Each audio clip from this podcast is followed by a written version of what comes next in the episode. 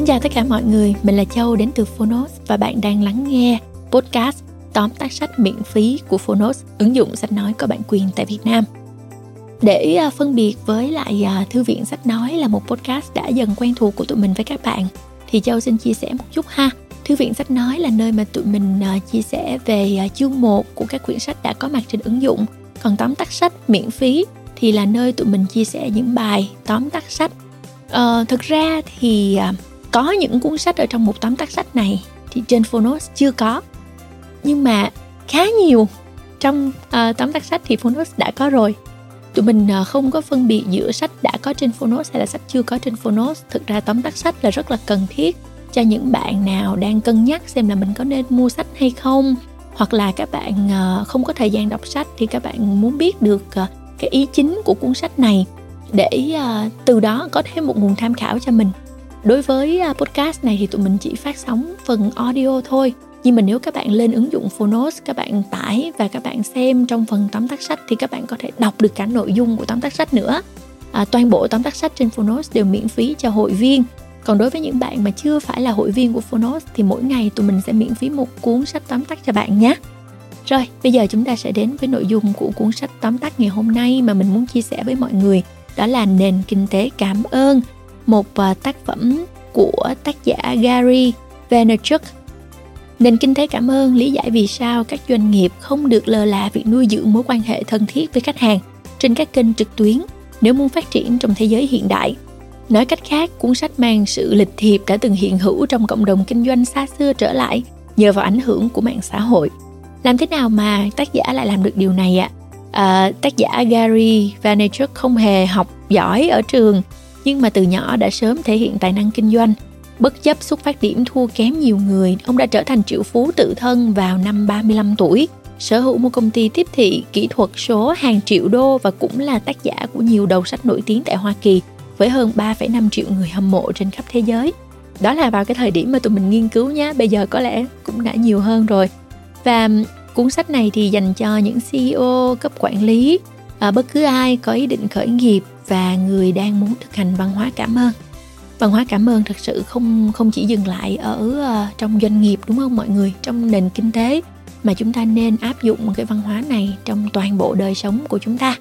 Rồi bây giờ châu mời các bạn nghe tóm tắt sách miễn phí này nha. Và nếu thích tóm tắt sách này các bạn nhớ tải ứng dụng Phonos để các bạn có thể truy cập vào thật nhiều những nội dung độc quyền khác ở trên Phonos ngoài tóm tắt sách, tụi mình còn có chuyện ngủ, còn có thiền, hay là âm nhạc thư giãn nữa. Và trên hết, tụi mình có rất nhiều sách nói có bản quyền đang chờ đợi các bạn.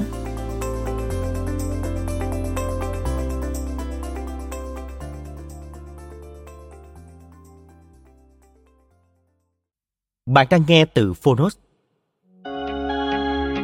Tóm tắt sách, Nền kinh tế cảm ơn, Tác giả Gary Vaynerchuk.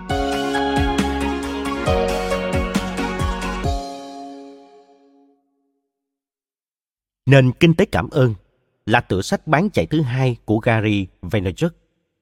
Mặc dù cuốn sách này đứng ở vị trí cuối cùng về số lượng bản in trong số các tác phẩm nổi tiếng nhất của Gary, nhưng nó lại được tác giả yêu thích nhất. Nền kinh tế cảm ơn làm rõ câu chuyện về sự mong muốn gắn kết, quan tâm và những mối quan hệ thân thiết với khách hàng đã quay trở lại như thế nào trong lĩnh vực kinh doanh nhờ vào mạng xã hội. Đồng thời cuốn sách cũng chỉ ra lý do tại sao các công ty sẽ mất rất nhiều tiền nếu không gắn kết với khách hàng và những người ủng hộ trên lộ trình hai chiều này. Cho dù bạn đang điều hành một doanh nghiệp hay mới chỉ đang có ý định khởi nghiệp, cuốn sách này sẽ giúp bạn có được những khách hàng trung thành là nền tảng hỗ trợ bạn trong suốt chặng đường dài về sau. Mời bạn cùng Phonos điểm qua ba nội dung chính trong cuốn sách Nền Kinh tế Cảm ơn. Nội dung thứ nhất, mong muốn gắn kết với khách hàng một lần nữa trở thành vấn đề đáng quan tâm sau một thời gian bị lãng quên.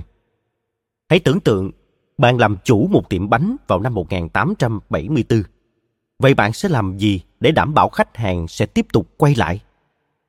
Có thể bạn sẽ trò chuyện một chút với khách hàng mỗi khi họ ghé tiệm.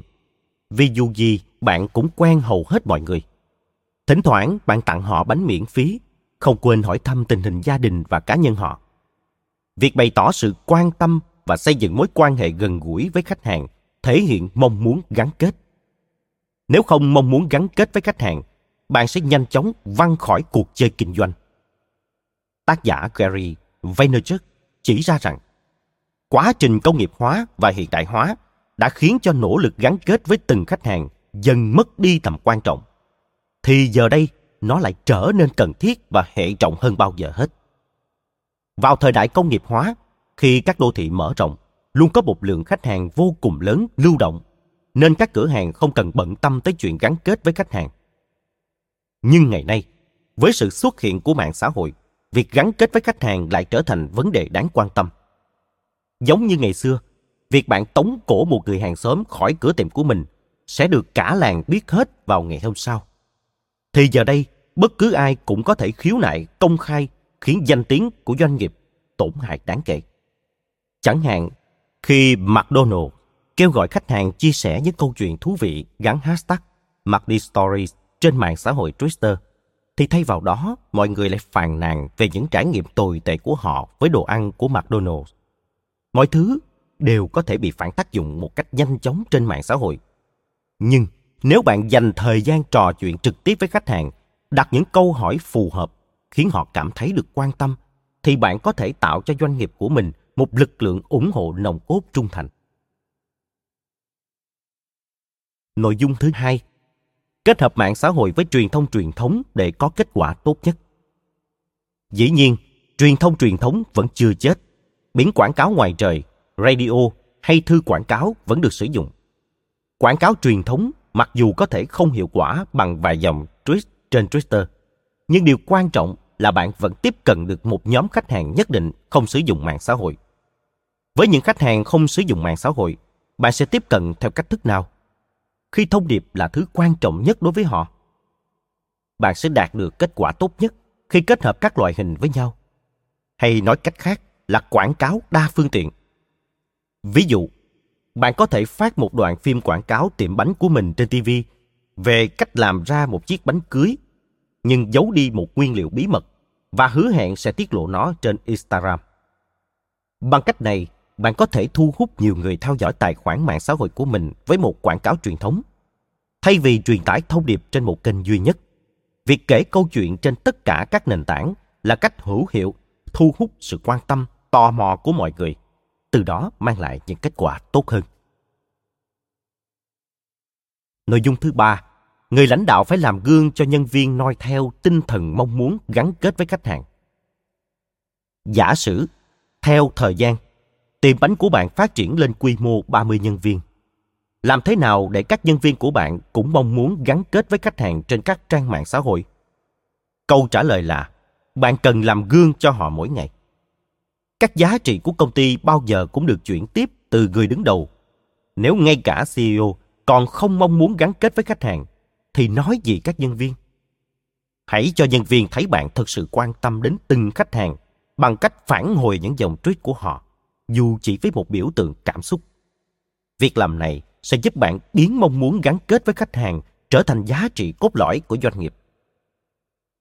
Cho đến hiện tại, mặc dù có hơn 1,25 triệu người theo dõi trên Twitter, tác giả Gary Vaynerchuk vẫn luôn duy trì việc thực hành mong muốn gắn kết với khách hàng.